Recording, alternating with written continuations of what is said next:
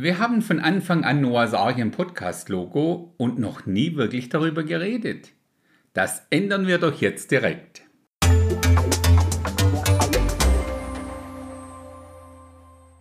Welcher Zusammenhang besteht denn zwischen auf der einen Seite Noahs Arche und auf der anderen Seite dem antichristlichen System um die 666, das wir uns ja auch schon mal kurz angeschaut haben? Zum Start lese ich uns kurz den Dreh- und Angelpunktvers dazu aus Offenbarung 13, Vers 16 bis 18. Und es bewirkt, dass allen, den Kleinen, den Großen, den Reichen, den Armen, den Freien und den Knechten ein Mahlzeichen gegeben wird auf ihre rechte Hand oder auf ihre Stirn.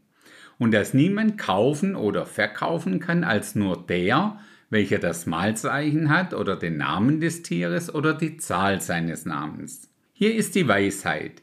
Wer das Verständnis hat, der berechne die Zahl des Tieres, denn es ist die Zahl eines Menschen und seine Zahl ist 666. Bei diesen Versen sind wir uns natürlich durchaus bewusst, dass dieses System in die Zeit der zweiten dreieinhalb Jahre der Drangsalzzeit fällt.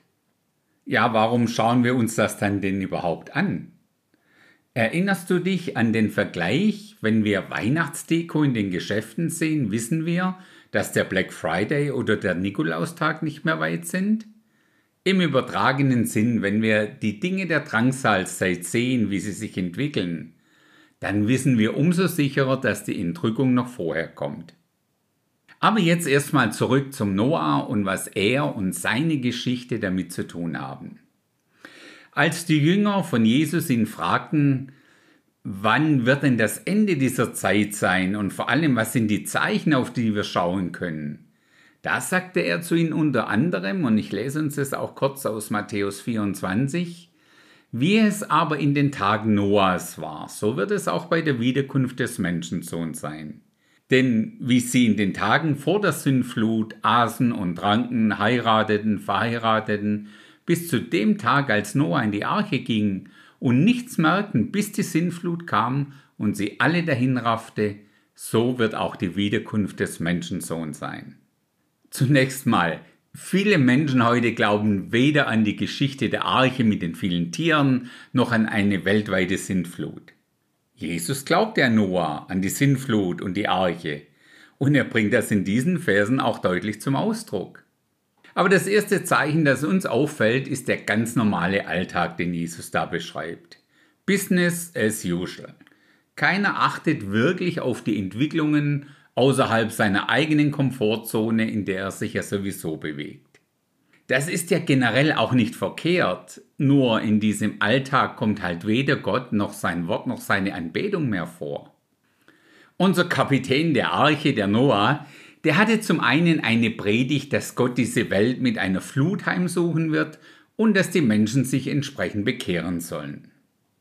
Für diesen Teil seiner Botschaft benötigt man durchaus Glauben. Und Glauben heißt in solchem Zusammenhang Vertrauen haben in die Worte, die da gepredigt werden. Doch Noah predigte dies nicht nur lange 120 Jahre lang, er baute auch eine riesengroße, weithin sichtbare Arche für diese kommende Zeit, von der er redete. Um diese zu sehen, war im Gegensatz zu seiner Predigt absolut kein Glaube notwendig, nur offene Augen. Man konnte also hingehen und zuschauen, wie sich dieses Holzschiff so nach und nach und nach entwickelte. Die Menschen hatten 120 Jahre Zeit, um diesen sichtbaren Kasten mit der unsichtbaren Predigt von Noah in Verbindung zu bringen. Als die Arche dann fertig war, ging es allerdings dann auch sehr schnell. Tiere und Noah mit Familie rein und dann schließt auch schon Gott persönlich die Tür der Arche zu. Was hat das jetzt nochmals mit dem kommenden antichristlichen System zu tun? Zum einen haben wir heute in unserer Zeit ebenfalls eine für uns erstmal nicht greifbare Predigt, dass es eine Entrückung geben wird, dann ein Millennium und letztendlich eine Ewigkeit in Gemeinschaft mit Gott. Alle diese Aussagen bedürfen ebenfalls, so wie damals auch, einen starken Glauben, also ein starkes Vertrauen in Gottes Worte. Zum anderen haben wir aber auch eine Art Arche, der wir jeden Tag problemlos beim Bau zuschauen können. Dieser für uns sichtbare und auch greifbare Teil ist das in der Offenbarung genannte weltweite globale Finanzsystem, ohne das niemand kaufen noch verkaufen kann. Zumindest nicht ohne das Malzeichen, also das Mark of the Beast. Genauso wie es damals schon viele Jahre gedauert hat, bis die Arche fertig gebaut war, dauert es natürlich auch seine Zeit, bis so ein weltweites globales System aufgebaut ist. Die Frage an der Stelle ist nur, who cares oder auf gut Deutsch, wen interessiert's? Satan als solcher hat ja keinerlei schöpferische Kräfte zur Verfügung. Er muss das alles irgendwie über viel intelligente Technik abbilden. Und die gilt es über die Jahre zu entwickeln und zu bauen, genauso wie die Arche. Beide Ereignisse führen letztendlich zum gleichen Ergebnis. So wie die Menschen außerhalb der Arche alle in dieser globalen, weltweiten Flut untergegangen sind, werden auch alle die, die dieses Malzeichen annehmen, mit diesem weltweiten globalen System untergehen. Allerdings nicht wegen der Technik, die da zum Einsatz kommt, sondern weil sich die Menschen ganz bewusst für den Antichristen und den falschen Propheten und damit im Kern für Satan und für sein System entscheiden. Mit der Anbetung dieser ungöttlichen Dreieinigkeit stellen sich die Menschen bewusst gegen Gott. Zum Glück kennen wir das Ende der Geschichte. Ich bin letzte Woche, als ich nach der Arche, nach dem entstehenden System schaute, auf einen Bericht der offiziellen Webseite der amerikanischen JP Morgan Bank gestoßen. Soweit ich weiß, ist es eine der führenden und größten Banken Amerikas. Dort liest man in einem Artikel vom 23. März dieses Jahres. JP Morgan wird mit ausgewählten Einzelhändlern in den USA ein Pilotprojekt für biometriebasierte Zahlungen starten. Jetzt kommt der wichtigste Satz aus dem Artikel. Das Pilotprojekt für biometrische Zahlungen umfasst die Identifizierung von Handflächen und Gesichtern für die Authentifizierung von Zahlungen in Geschäften. Man geht davon aus, dass der weltweite biometrische Zahlungsverkehr bis 2026 ein Volumen von 5,8 Milliarden Dollar und 3 Milliarden Nutzern erreichen wird.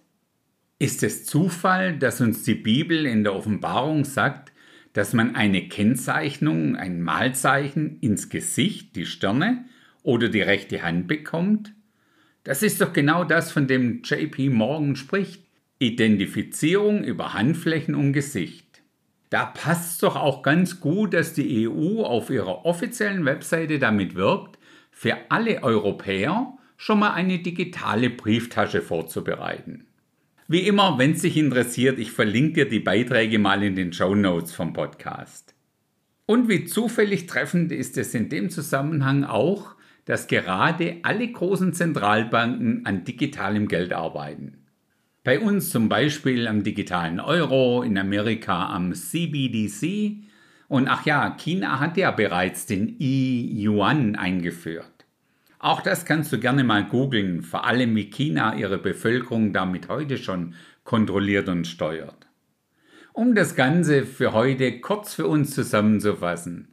Also ich für meinen Teil möchte später nicht zu den Menschen gehören, die sagen, ja klar habe ich gesehen, wie Noah das Schiff oder in unserem Fall, wie der Antichrist sein System gebaut hat.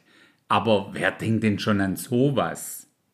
Ich möchte zu denen gehören, über die Gott sagt, Noah aber fand Gnade in den Augen des Herrn. Setze für Noah einfach deinen eigenen Namen ein und schau, wie es dir damit geht. In diesem Sinne, bis zum nächsten Mal.